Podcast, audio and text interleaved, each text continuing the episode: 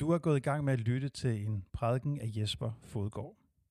Den prædiken, du skal høre, blev første gang lyttet til ved en gudstjeneste i Vor Frelsers Kirke i Aalborg, hvor jeg til daglig er præst. Hvis du i baggrunden kan høre lyde fra børn, der leger, og voksne, der hoster og skramler med stolene, så husk, at de lyde også fortæller en historie, måske endda den bedste.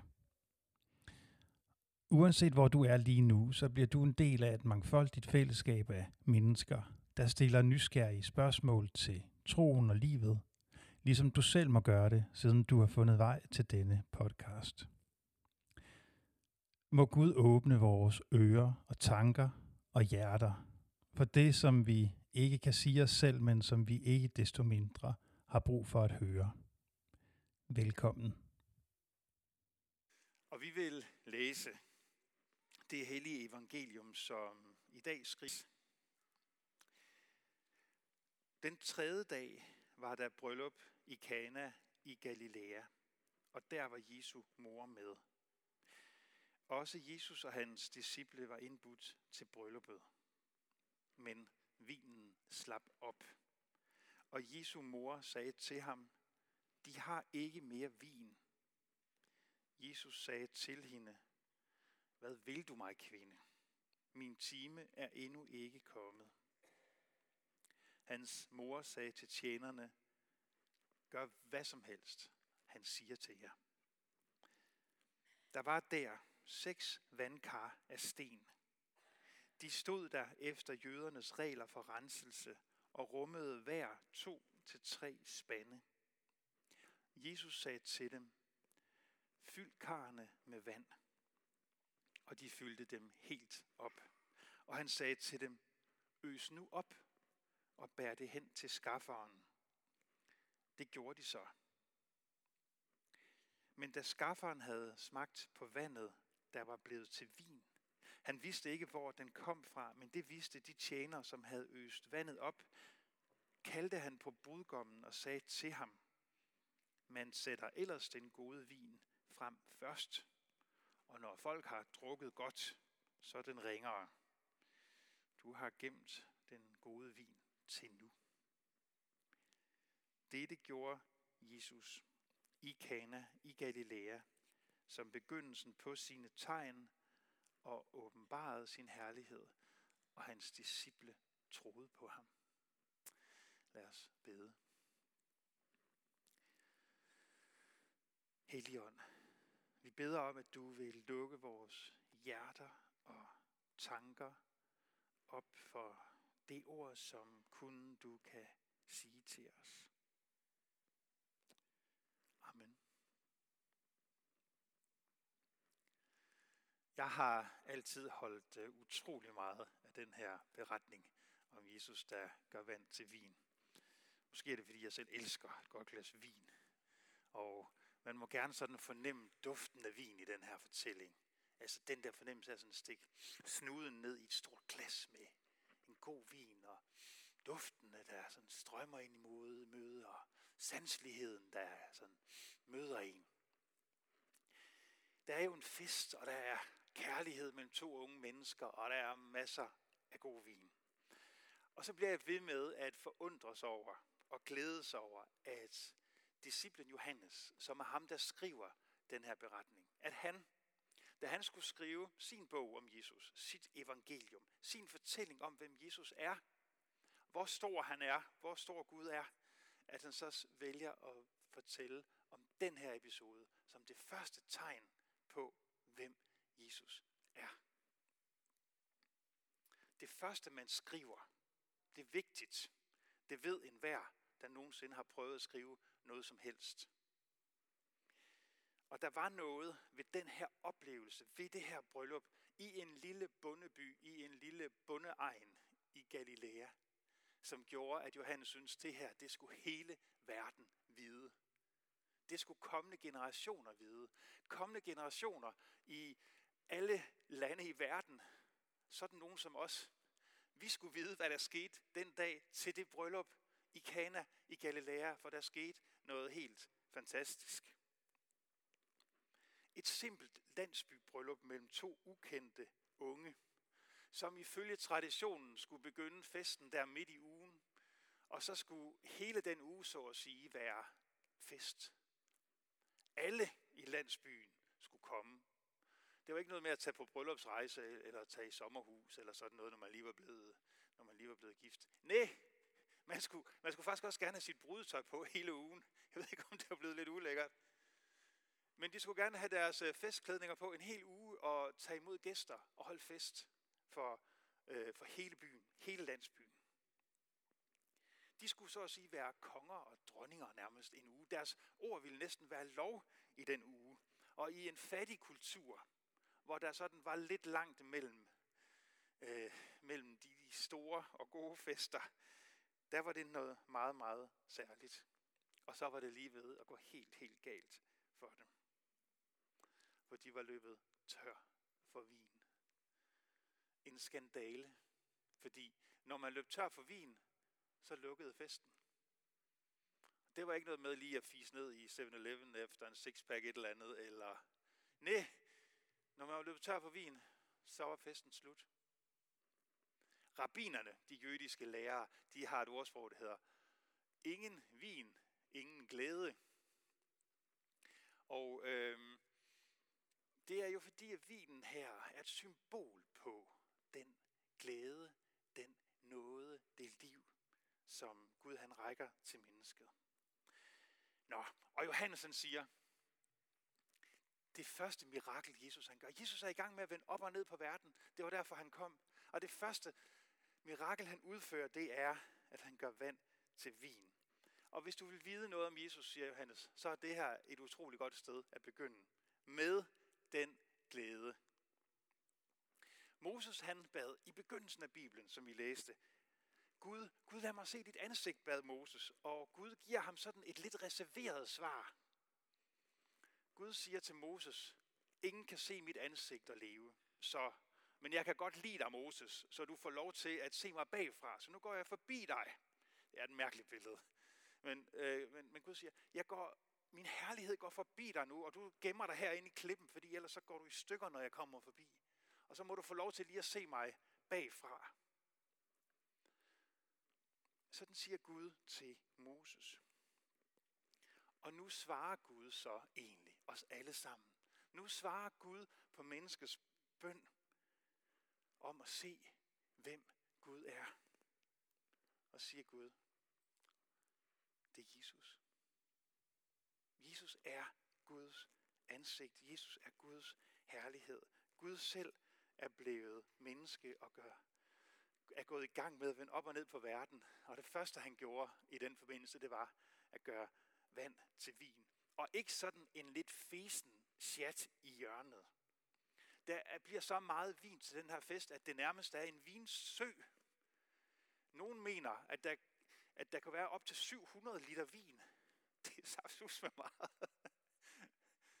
700 liter vin, det er jo en, det er jo en sø. Det er øsselt, og nogen mener, det kan være, at det kun var 200 liter. Eller, det er lige meget. Pointen er, der er blevet masser af vin til den her fest. Som om Johannes han fortæller os, ingen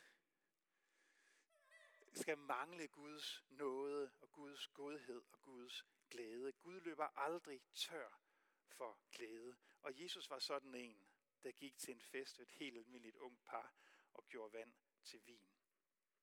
Og Johannes fortæller jo den her historie mange, mange år efter, at Jesus er opstået og faret til himmels. Og Johannes bliver en gammel mand.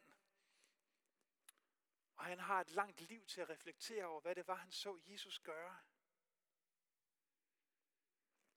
Og Johannes han så igen og igen Jesus gå ind i menneskers liv og skabe en fest. Og det er det, Johannes han siger til os her. Det, som Jesus han gjorde her, det gjorde han igen og igen og igen. Han kom til helt almindelige mennesker, der var løbet tør for glæde. Han kom til helt almindelige mennesker, der var kørt fast i livet.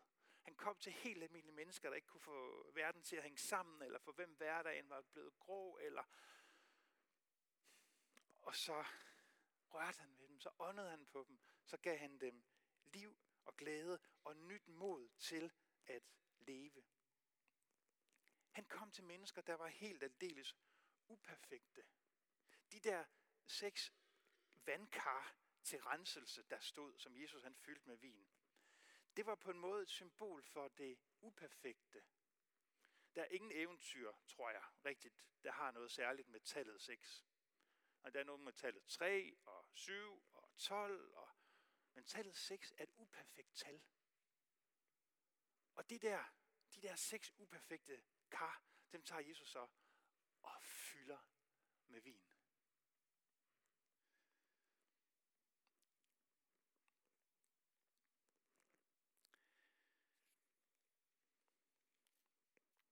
Og Gud han er stadigvæk i gang med at møde mennesker. Gud er stadigvæk i gang med at lægge hænderne på os.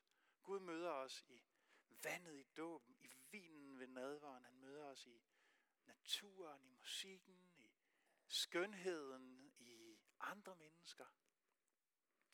Og han er aldrig blevet færdig med at ville kalde os til live. Og så var det kutyme, at man ville gemme den, at man ville stille den gode vin frem først, når man holdt en fest. Fordi når folk så havde fået de første par glas, så var smagsløgene sådan ligesom blevet lidt varmet op.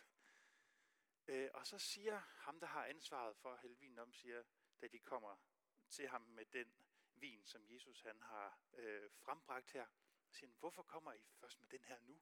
Den her gode, gode vin, hvorfor, hvorfor skal den komme nu? Og egentlig, så gemmer Jesus den gode vin til sidst. Han kender godt kutymen. Den gode vin, det er den, han rækker os, når han giver sit eget liv, sit eget blod for os. For det sidste Jesus han gør med sine disciple, med sine venner, med sine lærlinge, det er, han samler den om, omkring et bord, og så løfter han et bæger med vin. Siger, den her vin, det er den nye pagt ved mit blod, som skal udgydes for jer til søndernes forladelse. Det er den virkelig gode vin. Det er den virkelige glæde, som ingenting i hele verden kan tage fra os. At Gud selv er gået ind i verden, har fået ansigt og krop i Jesus. Og rækker os sig selv. For at ingen af os skal være alene i vores liv. For at ingen af os skal gå til grunde i vores liv. For at ingen af os skal være uden tilgivelse i vores liv uden nyt mod, uden nyt håb. Og først der, så ser vi, hvor dyb den glæde er, som Jesus han kom med. Så når vi spørger, hvor stor er Gud egentlig? Eller hvordan ser Gud egentlig ud? Så svarer kristentroen, Gud ser ud som Jesus, der kommer til en bryllupsfest og gør vand til vin.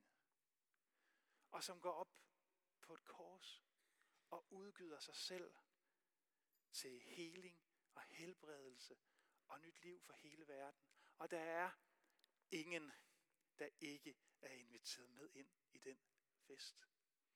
Der er ingen af os, der ikke har fået en invitation til den store bryllupsfest, som Jesus han holder, hvor han rækker sig selv til os og vil nyskabe hele verden og vores sønderbrudte liv. Og nu skal vi lytte til en sang, som for mig er en sang, der øh, er med til at invitere det her ind i mit eget liv. Det er en øh, sang, som øh, musikeren, sangeren øh, Sebastian har skrevet. Det er egentlig en sang til øh, en musical om H.C. Andersen. Øh, den hedder øh, Øh, kom, giv os liv.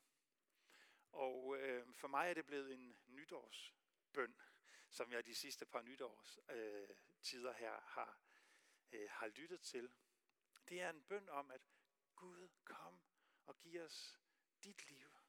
For vi løber så let tør. Vores vin, den bliver tit til noget tyndt sjask, eller vi står der med vores tomme vandkar og kan ikke se en vej videre, og så får vi lov at bede, kom du Gud, Kom du og giv os dit liv.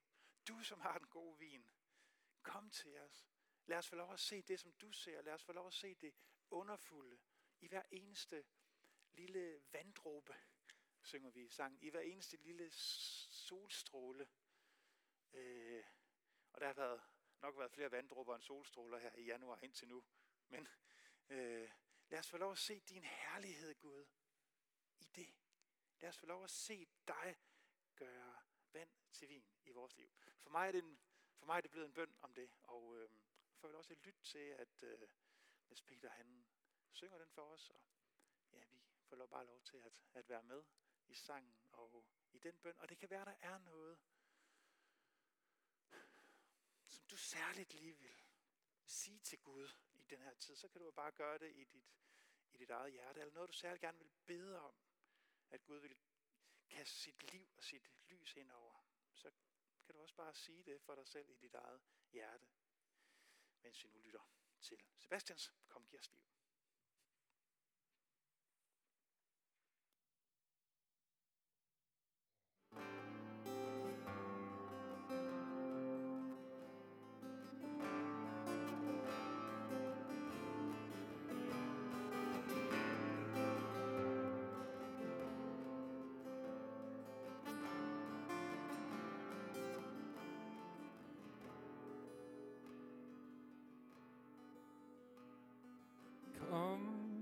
Kom, kom, giv os liv. Giv os hjertet, giv jer dit liv. Kom, kom, giv jer dit liv. Giv jer hjertet, giv jer dit liv. Og du som kan se en historie og en mindste idé. Og du som kan se i en solstråle skygge kan underske. Giv os et eventyr. Kom, giv os liv. Giv os et eventyr. Læg liv. Kom, kom, giv af din sjæl. Giv os hjerte, giv af din sjæl. Kom, kom, giv af dig selv. Giv os hjerte, giv af din sjæl. Og du som kan se en historie og få folk til at le. Men du som kan se i en regndruppes verden kan store ting ske. Giv os et eventyr, men kom giv os liv.